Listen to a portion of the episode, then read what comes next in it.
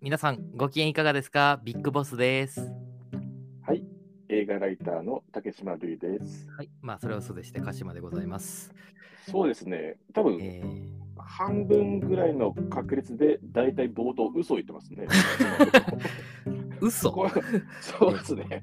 あのこれで、この回から初めて聞く人もいますから、なんか勘違いされやすいかもしれないので、そうですちねょっ。申し訳ございません。と。えいえいーえ、でも半分は鹿島と申し、ますはい、鹿島さんでいらっしゃいます。でも半分は嘘ついてますので、そのそのあたり、そうですね。今日はビッグボスか矢野明宏で、まあ、悩みましたね、あそういう二択があったんですね。えーそうですね。もう本当に。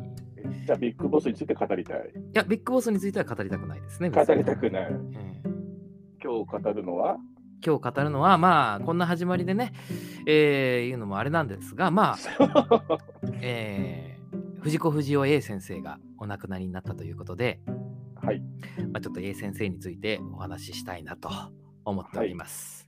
はい、えっ、と、今これ収録しているのが4月9日の夜ですけども、えーとはい4月、えー7日に、えー安倍子元、えーまあ、藤子不二雄 A ですね、が、はいえー亡くなりました。88歳だ、米寿んですね。はい。そうですね。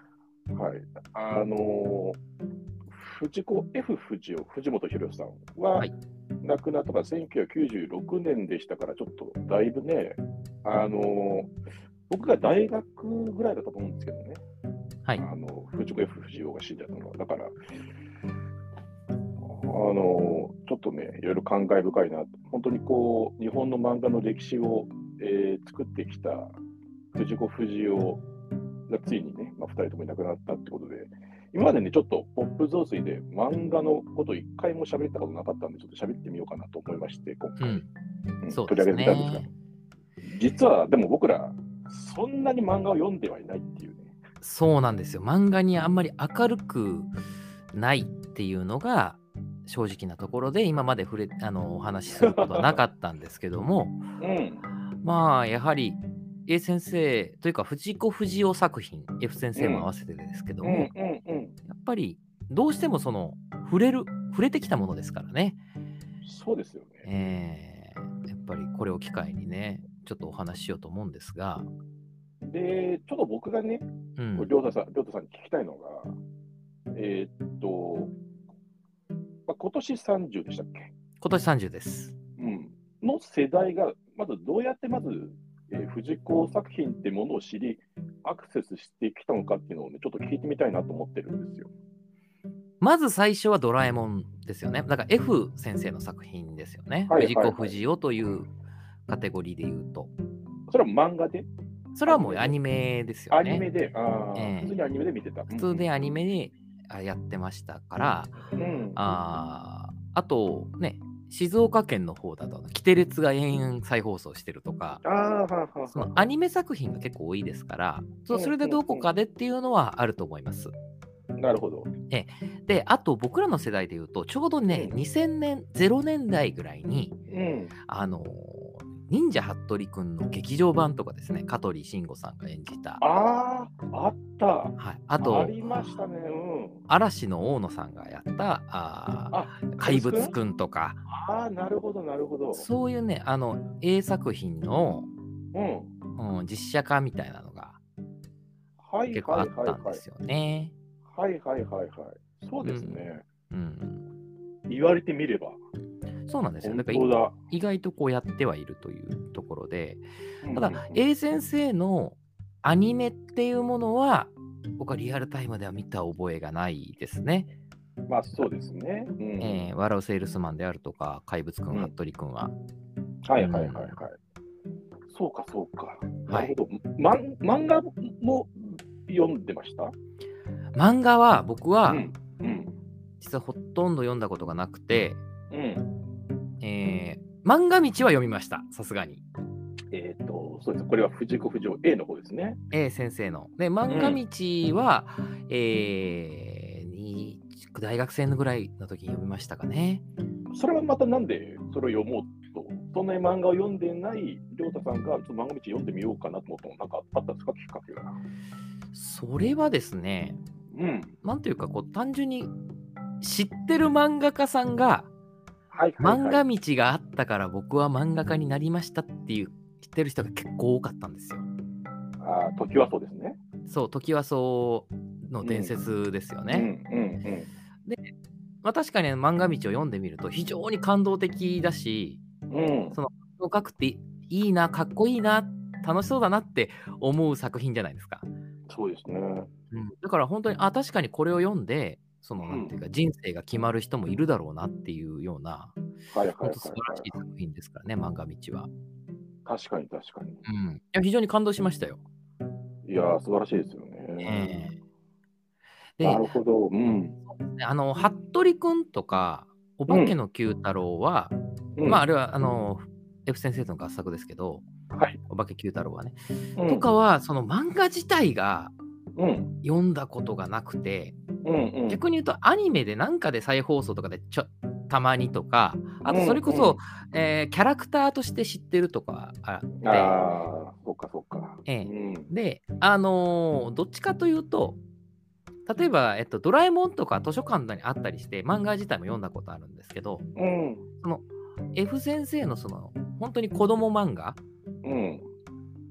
をこう読んでそれからちょっと経つとやっぱり A 先生のブラックさがなんかた面白くなってくる年代だと思うんですよね。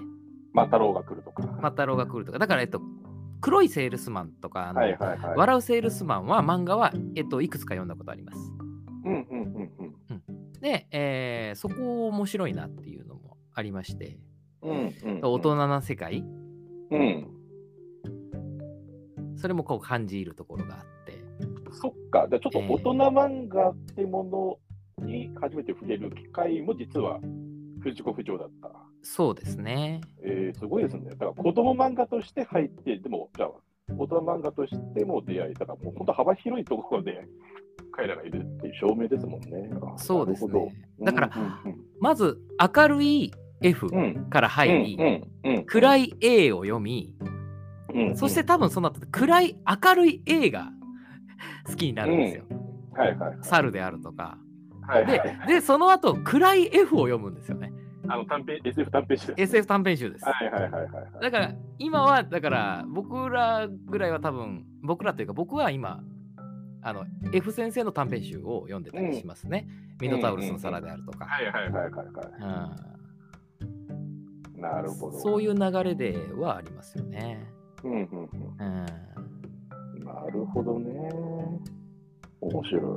まあでもさすがにこの漫画を僕は全然こう触れてこなかった人間と言ってもやっぱり読んではいるっていう。その影響力がすごいですね。うんうんなんていうかね、やっぱ面白いっていうところに尽きるんですけど、はい。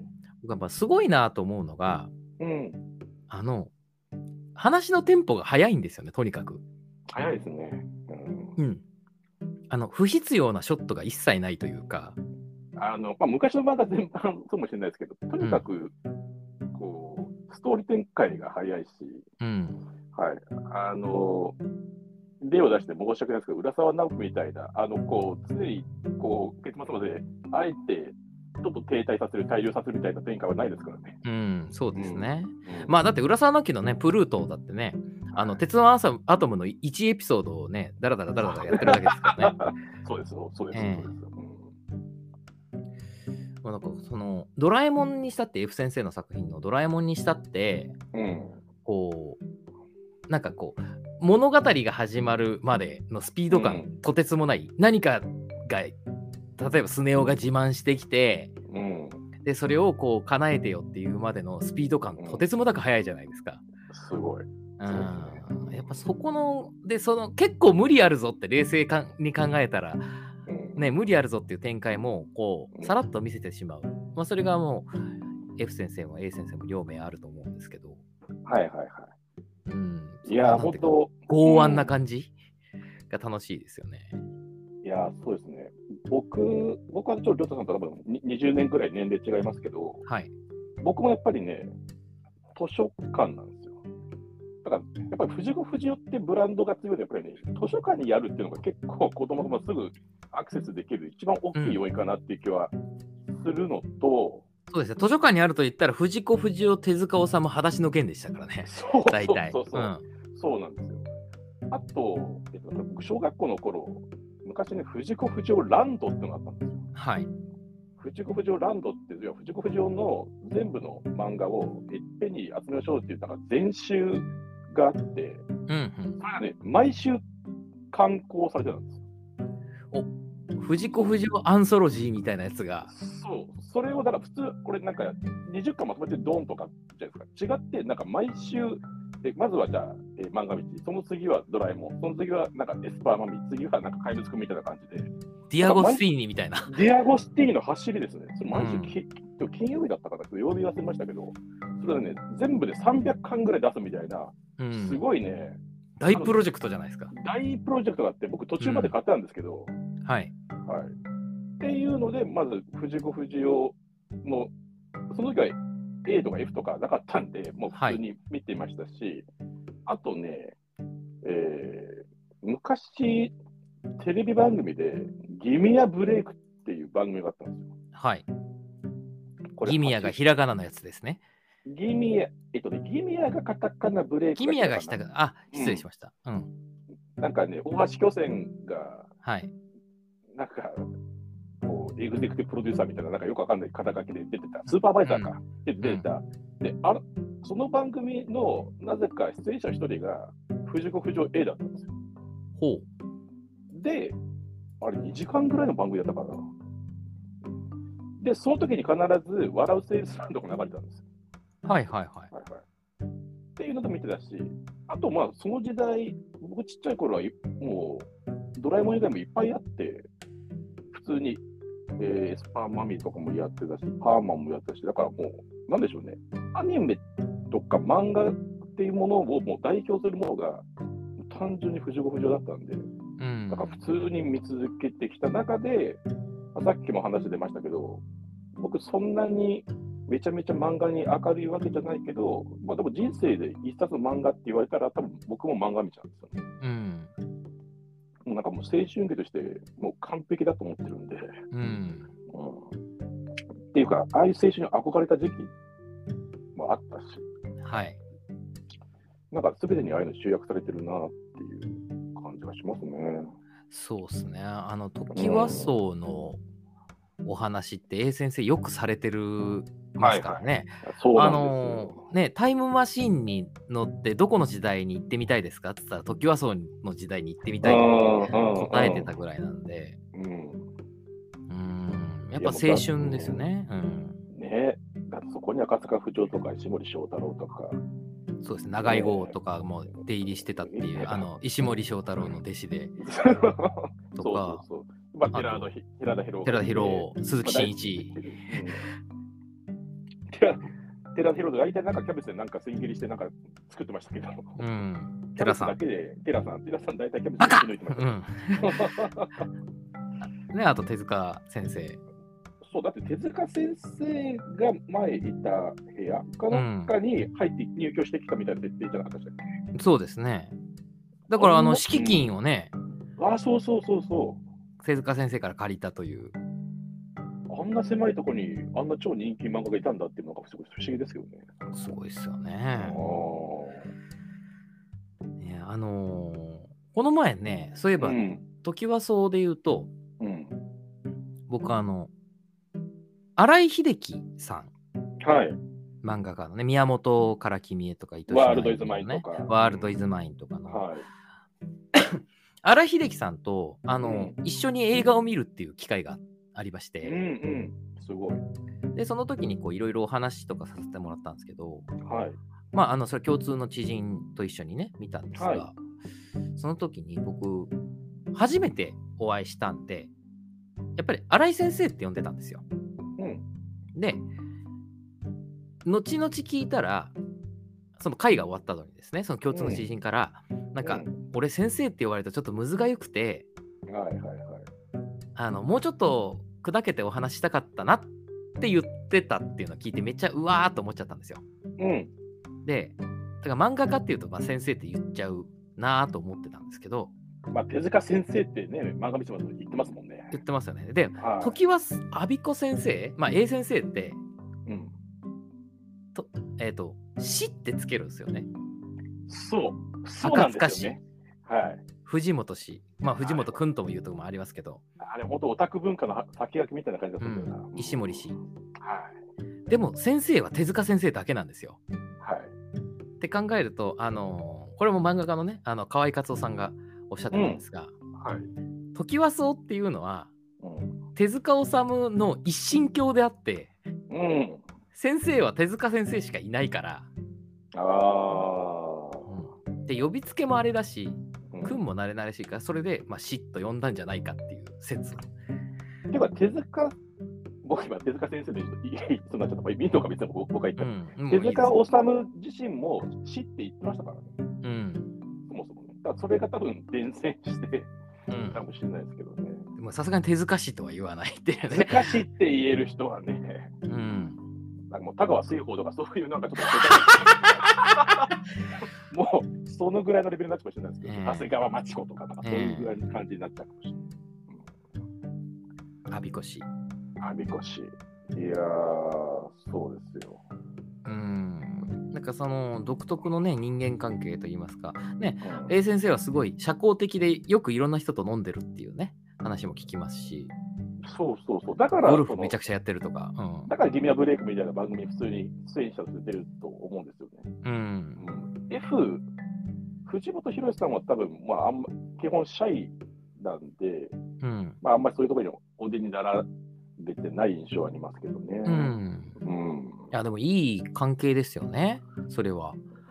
そう、そだのから、うん、コンビでどちらが社交的でっていうのはいいですよね。まあそこがこじれるとね、あのー藤原任三郎のね、あの 笑うカンガルーみたいな、あの陣内智則と田口なんだっけな、はいはいはいはいはい。うんの話がありましたけど、うんうんうんえっ、とねあ、数学者の数学者のコンビね。はい数学者のコンビ。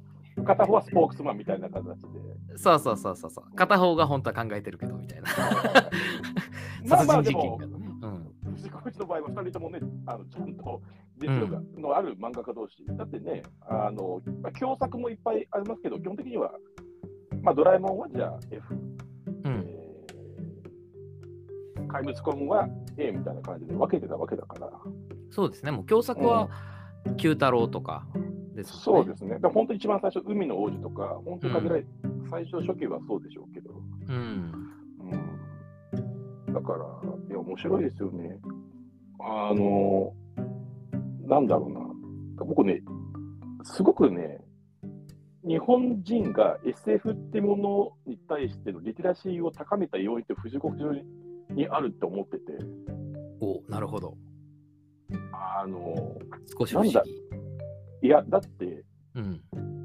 なんだ、ドラえもんのそのタイムマシーンとか、そういうのを普通にはいはい。慣れしんでるから、僕らうんタイムパラドックスみたいなことって、もう幼少期から植え付けられてると思うんですよ。そうですね。ええですよね。だから、わかんない、クリストファー・ノーランのインターステラーみたいなやつ見ても、うん。なんとなく話がわかるのは、うん。特に日本人は、僕、絶対藤子藤尾の影響がでかいと思うんですよ。うん。そうですね。だから、あのーもう本当に優れた漫画家であると同時に、その SF っていうものを、すごく分かりやすく僕らに教えてくれたうん。大恩人っていう気がして、だってドラえもんの第1話って、えーっと、のび太くんって将来は本当はジャイ子と結婚するはずだったと。うん。そうですね。 でもしょそれだと、なんだっけ、えーっと、会社作る倒産してみたいな、なんか、うん未来のアルバム見せられて、俺こんな将来嫌だみたいな。そうです。花火大会したらいい火事になっちゃったとか。そうそうそうそう。うん。でも、まあ、静香さんの結婚するっていう未来もあるっていう説明が、なんだっけな、具体的なディティールをすると、東京から名古屋行くときにどういう経路をたどっても、ゴールは一緒だったから、そこはあんまし気にしなくていいんだみたいなう説ん。明を、すごいざっくりしてて、うん。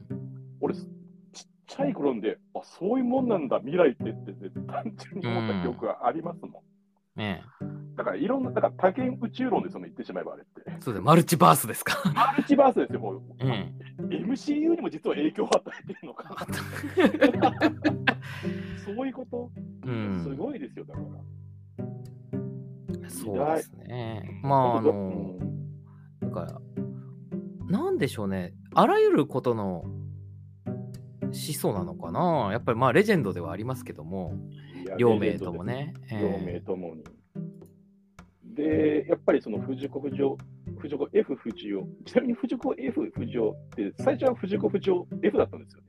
うんうん両方、藤子不二雄 F と藤子不二雄 A だったのが、なんか途中でなんか藤子 F 不二雄だったから、僕もなんかいつもこう混乱するんですけど、うんえー、藤子 F 不二雄はいわゆるそのいわゆる少年漫画はい。で SF ファンタジーっていうものをバックボーンにしたあ漫画を描き、ではい多分藤子不二雄 A っていうのはちょっと劇画の匂いが残っていて、昔のでいうところ、あのタッチも線が太いですもんね。はいはいはうい。ん A の方が。でちょっといわゆるさっき話が出てた、ちょっと大人のダークなとこに行くっていう、だから資質がやっぱりね、あの2人で仲良く漫画描いてきたとはいえ、やっぱりそういうところの資質の違いはやっぱりはっきりあって、はい。それがこの巨大な藤子不二雄っていう作品群の豊かさでもあるし、2人が別れてからも、あの質と量をちゃんと担保した作品を作り上げてきたっていう、いやだから本当すごい2人だなって改めて思いますよね。うん、そうですよね。うん、だってこんな例ってなくないですか僕聞いたことないうん、漫やっ画ぱり家で。日本三大天才同級生コンビですよ。あの、他の藤子不二雄とおうダウンタウンと、あああと一個思いつかないんですけ ど、えごめんごめん。待って、今、はいとりあえず3大って言言っといて、これから残り2つ考えようと思っていったんですか、いやなんか、そうっすね。見見切り発車にも程 がある。だダウンタウンまでは、びっくりした。うええいけたんですけどん、、すごいですねね。あのうん他にもいるよっていう方いらっしゃったら、本当ね、あの、ツイッターとかに教えてくれた ら。 なんでなんでそこリスナーに急に作り出て求めるの よ。いや、でも、ああえの、原作とはい。まあ、実際に漫画描くっていうので分業いっぱいいますよ、今うまでん、うん、はいはい。どっちもストーリー考えて、どっちも描くってコンビ、これ聞いたことなくて、今でも、うん。ケウですよ。あの小説家でもたまにいますけど、はいはいあ。えっと、まあ、ヒラリー例えば、そう、まさにヒラリー・クイーンって一番わかりやすい、あれ、いとこ同士だったかな。えうん、でも、あれも基本的には、ある程度ネタ考える担当みたいなの、なんとなくちょっと決まってたらしいですけど、えだからストーリー考えるのが上手い人と文章を作るのが上手い人っていうね。そう実はそこって2つ違う才技術がいりますからね。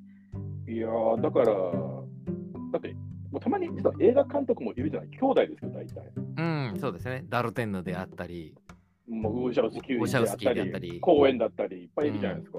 ルッソであったり。まあ、ルストって、僕、いつも、え、兄弟の映画監督ってどうやって、こう、なんだろう、業務分担してるんだろうって思うんだけど、まあ、演出つけるのがうまいとか、うんなんかこう、なんだろうな、スタッフ、技術的なところが明るいやつがいるとか、まあ、いろいろあるんだろうと思いますけど、漫画っていうその原稿用紙にインクを垂らして書くっていう行為において、2人でやるっていうのはちょっと、まあ、すまあ、それだけの友情があったっていうことなんでしょうけど、そうですね。しかも、割と長い間、実は別々だったじゃないですか。そで、やっぱ聞くところによると、あの、本当にコンビ解消するまでは収入も折半だったっていうう、ねえところがあるので、本当に深い友情でつながれてて、で、あの、コンビ解消したのも、やっぱりその、まあ、えー、なんていうこ不不仲で別れたわけではなくて、うんまあ言ってしまえばその残り短くなって遺産の時に揉めないようにっていうことらしいですいけやどね。ー、そうらしいですよね。えーやっぱそこも含めて素敵ですよね。いやー、素敵。 やっぱジョン・レノンとポール・マッカートニーは見習った方がいいですよね、そういうの ねおそれに関しても、小野洋子問題とかややこしい話しなきゃいけないんで。いやなんかクレジットを一緒にすると大抵ろくなこと起きないっていうのがよくありますけど、あのレノ・マッカートニー名義ね。レノン・マッカートニーもそうですあとコメコメクラブとかもそうですけど、 そうね、えー確かに。そうですけどね、やっぱ藤子不二雄先生両名は2人ともヒットを出してるっていうのが、いや、そうですよ、片方じゃないですからね。だから、うん映画だったら、怪物くんがあり、服部くんがあり、まあ、漫画道、プロゴルファー、サルがありみたいな。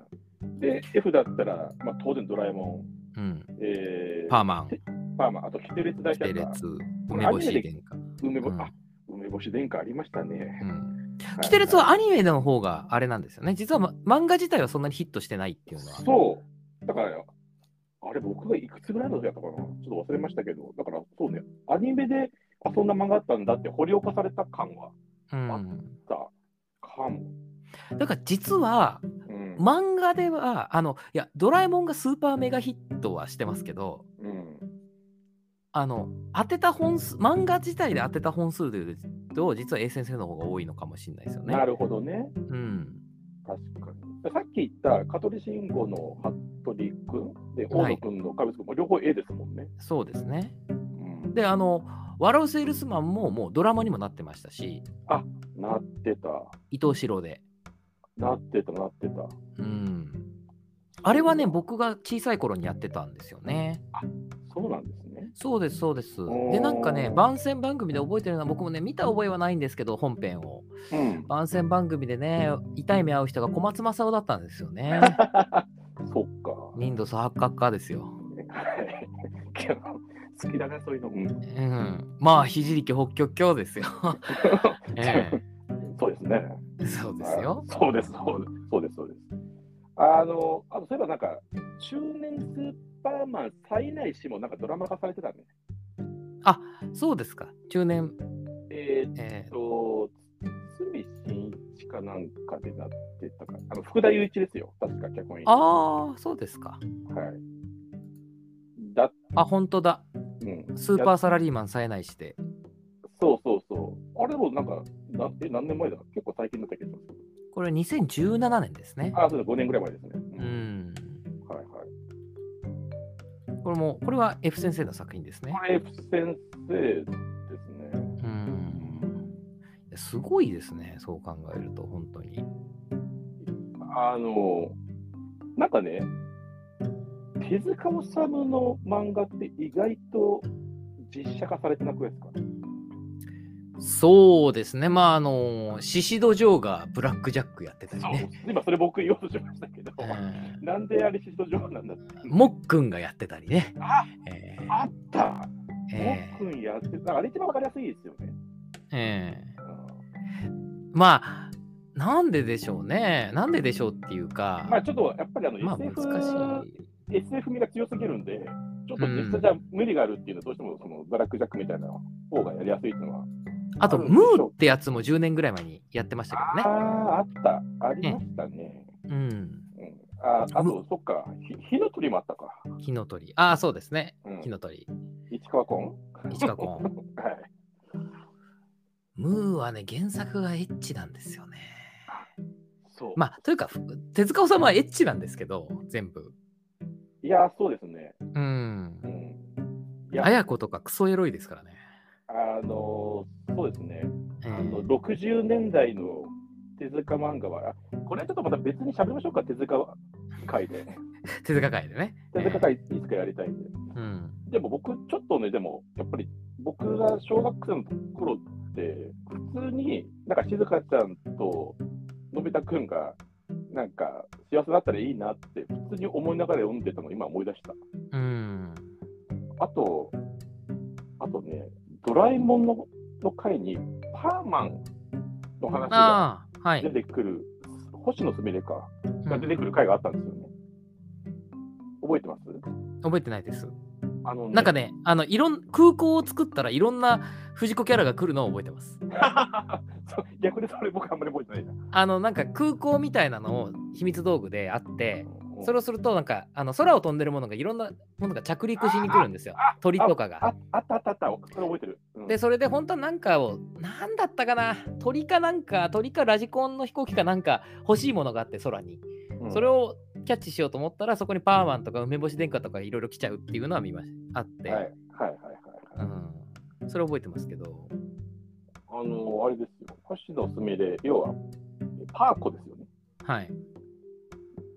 が出てくる回があって、あの最後の方で、彼女の首にロケットペンダントがあって、それをパカッと開けると、諏訪光雄の写真があるんです。はい。で、これは誰って、のび太くんが聞いたら、これは私のすごく大切な人で、今すごいあの遠い場所にいるんだけど、いつか戻ってくるって、私はそれを待ってるんだみたいなこと言うんですよ。うん。で、あの、まあ、ほんとトップアイドルって設定なんで、あのそんな彼女が実は思う人がいるんだでしかも終わり方がおしゃれててその後あの星野すみれさんはなんかすごくあの彼についての思い出の人いっぱい語ってくれたけどここでは書きませんごめんねみたいな感じで終わるんです確うんか、でも僕らはそれ知ってるんですよね、うんはいパーマンパーマンでうんおしゃれだわーと思ってうんで普通にあの子供心にあのパーマンとパーコが結ばれたらいいなみたいなことを普通に思うんですよ。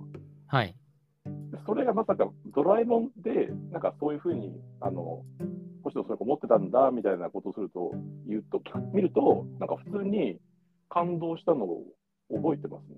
うんそう普通に泣ける話が多いですよドラえもん。あの、スタンドバイミーとかでいっぱい使ってますけど。あのあの下品な映画でしょ そう俺絶対この話したらなんか悪口になるなと思って 見て黙ってたけど。えいや下品な映画でしょあれはあれはね、申し訳ないですけど、下品です。うんすごく下品ですようん。僕好きだから、ドラえもんが。うんだからちょっとね、見て辛いんですよね。うんだからうん分かってないですよねあれはあのドラえもんが何たるかを、そういやええ遭難のエピソードが超好きなのにな、あの、ね、あの結婚式前日間違えてきたりとかでも有名そうですもんね、 まあまあいいんですよあの別にさみんなそのドラえもんってて別に泣けるものじゃないじゃないですかもともと本当はそう。だって最初の頃ってスラップスティックのコメディだからね、本当に。そうあれはろくなことにならないっていう話じゃないですか基本的に、そうそうそうそうそう。うん、基本的に秘密道具もらって調子に乗ってろくなことにならないっていうギャグ漫画ですからねでそこに、なんだろうな、20話に1回ぐらい、もっとかな、の確率でたまに入ってくるから聞くんですよ。うんでその、なんだろうな、おなお涙頂戴的ものだけでう作っんちゃうから、だからドラえもんの本来なる国家がぐらぐらになったっていう気がしてて、うんななんだろうな、喜怒哀楽の愛だけそんなにフューチャーされても、そドラえもんってそうじゃねえだろみたいなのは正直ある。うんそうっすねはいまあいいんじゃないですかヒットしてるんだからって感じですよねそんなにみんな泣きたいのかなっていうなんかドラ泣きみたいな表現なかったっけ くっそ気持ち悪いですよ ねドラ泣きってなんだよ どびっくりしたドラ泣きです よ、ドラ泣き。まあ、ドラ焼きの比較で変でしょうけどね、ちょっと僕びっくりしましたけどね、そう気持ち悪い。ドラ泣き、一緒にドラ泣きしませんかって言って。まあ、泣きたいんじゃないですか、皆さん。泣きたいのわさびでも鼻につけてろって話です よ。そ そんな泣きてんだったら。うい怒りが止まんねえな。うーん。いや、なんかね、ぎもうほんと下品。なんか僕、だからパート2、パート2見れてないんですよね、ちょっとワンで結構食らっちゃって。うん。というかね、あの、藤子作品をうん実写化もそうですけど、はいななんなんでしょうやっぱり人気があるからなんでしょうね。それはうん本当に。あの、うん怪物くんも服部くんも、スタンドバイミーも、まあスタン、実写化ではないですけど、うん。あ、でもあのードラえもんにの話になっちゃいますけどね、うんうん CM とかでもやるじゃないですか。あー昔ジはャントヨタがジャン・レノとかブルース・ウィリスがドラえもんになるやつ。やって、そう、えっ、と、ブルー、ジャンレノがドラえもんをソフトバンクがやったじゃないですか。はい。で、その後、あ、違う、トヨタがやったじゃないですか。うん。で、その後ソフトバンクがドラえもんまたやって、 うん。なんか恥とかないのかなみたいな思いませんなんか本当にもうがそうですね、外人しかいないのかみたいな。ねもうややったじゃんもうトヨタがさっていうえ。うん舐めやがって脳みそ使えよもっとまあそんなブルース・ウィリスもね、引退される。いやそうですよブルース・ウィルスも引退になっちゃってう。はい。この前ねうん。あのーあんま言っていいかなあのうん。映画ライターのうん村山明さんとちょっとお話しして、、いろんな知り合いがいるな。はいやいや竹島さんも知り知ってるでしょ あのあ あおお付き合いあるでしょねはいあの、い。うん。えっ、と、村山さんが今度はあのー、歌丸さんのね、アトロク、アフターシックスジャンクションに出られて、うんうん。あのー、ブルース・ウィルスの、ブルース・ウィルス総選挙をやると。はいはい。で、それでブルース・ウィルスについてお話ししてくださいって言ってゲストで呼ばれるっていうので、どうブルース・ウィルスどう思うみたいな感じでちょっとお話しした時にうん。気づいたことがあってうん。ブルース・ウィルスで一番好きな映画何ですかあ、僕ですかはい。僕、断然大ハード。ダイハード以外で。大ハード以外で、はい。ダストマンスタンディングかなるほど。いいっすね。な。 あ、あどうぞ。いや、あの、実はなんですけど、はい。ブルース・ウィルスって、はい。ブルース・ウィルスのヒット作って結構あるじゃないですか。うん。いっぱいいますね。でも実はブルース・ウィルスっていう文脈で語られることってあんまなくないっていう。スタローンとかショーツネッガーみたいな意味で。そうです、そうです。うん例えば、シックス・センスはシャマランとして語られるし、うんアルマゲドンは、まえー、とマイケル・ベイでしょあと、タランティーノ映画の中の、そう、パルみプたいな。うん。とか、はい。そういうのがあって、なんていうのブルース・ウィルスが決して主になってないみたいな。うん。でもメガヒット作はいっぱいあるし有名であってだからうんブルース・ウィルス映画っていうとうん。 「ダイ・ハード」がもう筆頭に出ちゃうっていううん。それはなんていうのスタローンにおけるロッキーとかとはまた違う感じそうですね。うんいや、か本し当そうそう思いますよ。だから、ななんだろう。実は競泳のかかり火とかで、ででえー、とデパルマと一緒にやってるとか、うんベイビートークで赤ちゃんの子やってるとか、うんだって、ザ・プレイ、アルトマンのザ・プレイヤーにも出てたりするし、そうですねゼメキス、ほトワに美しいだっけで、とはにゼ美メキスしいやっですすごくそういう意味ではそのブ、ブルース感を前面に出すっていうか、ちゃんとその映画のパーツになってる気はしますね。今の話が完全にブブルース・ウィルス感になってるな。うん僕は実はブルース・ウィルスのうんえ出演作でその「ダイ・ハード」以外だったら「とはに美しく」が一番好きなんですけどいや、面白「い。とはに美しくと」あとあれですね、えーそのブルース・ウィルス感がちゃんとある作品で、うん。えーつまりなんだかだと僕はあのあれですよ、えームーンライズ・キングダムが好きなんですけど、 はいはいはい。えーウェス・アンダーソンのねうん。いや、ああれれいいよですね。あれのブルース・ウィルス本当に素晴らしうんい、うん、役柄だと思ってだかうらん意外とこうねでもあの「とわに美しく」だってなんていうの絶対ブルース・ウィルスじゃないといけないって感じもないんですよあんまりそうですね。うんうん。だからね確かに。うん。そうあのースタローンのねオーバー・ザ・トップは多分スタローンじゃないとダメなんですよ、ああ、そうか。うんそうかもしれない。うん。だって「とわに美しく」なんてトム・ハンクスでも全然成立しちゃうような話だしデス・ウィッシュが絶対ブルース・ウィルスじゃなきゃいけないかって言ったらそうじゃないかもしれな。ないいし、ジャッカルだってそうですよ。ジャッカル。あれ、あれ、知ら嫌だったうな。んあとフィフ、フィフスエレメントとかも、ああ、大好き、あれ。うん、でもどっちかっていうと、リュック・ベッソンのね、文脈で語られますからね、あれも。確かにそうだ。う面白いですね。ん、そう。うん。 まあね、ブルース・ウィルスの話はちょっとこれぐらいにしといて。 いや、もう戻れないわ、テンション的に。 いやーね。まあまあ、こんなものいいじゃないですか、藤尾藤尾は。まあでもね、あの本当に A 先生も本当お亡くなりになって、うん。そのやっぱりいいくら僕とか竹島さんがその漫画をそんなに明るくないとはいえ、かなり強い影響下にはあるまあ人じゃないですか。それが多分ね、DNA レベルで、だから、うんね、好きとか嫌いとかっていうふうに意識しないうちに、もう基礎教養としてあるのがすごいんですよ。そうなんですよね。うん。だからその、まあ、ブルース・ウィルスが引退したっていうのも寂しいですけどもうん。やっぱりその A 先生が亡くなったっていうのもただね88歳で非常にお元気だったんで、そう、うんそうなんだよね。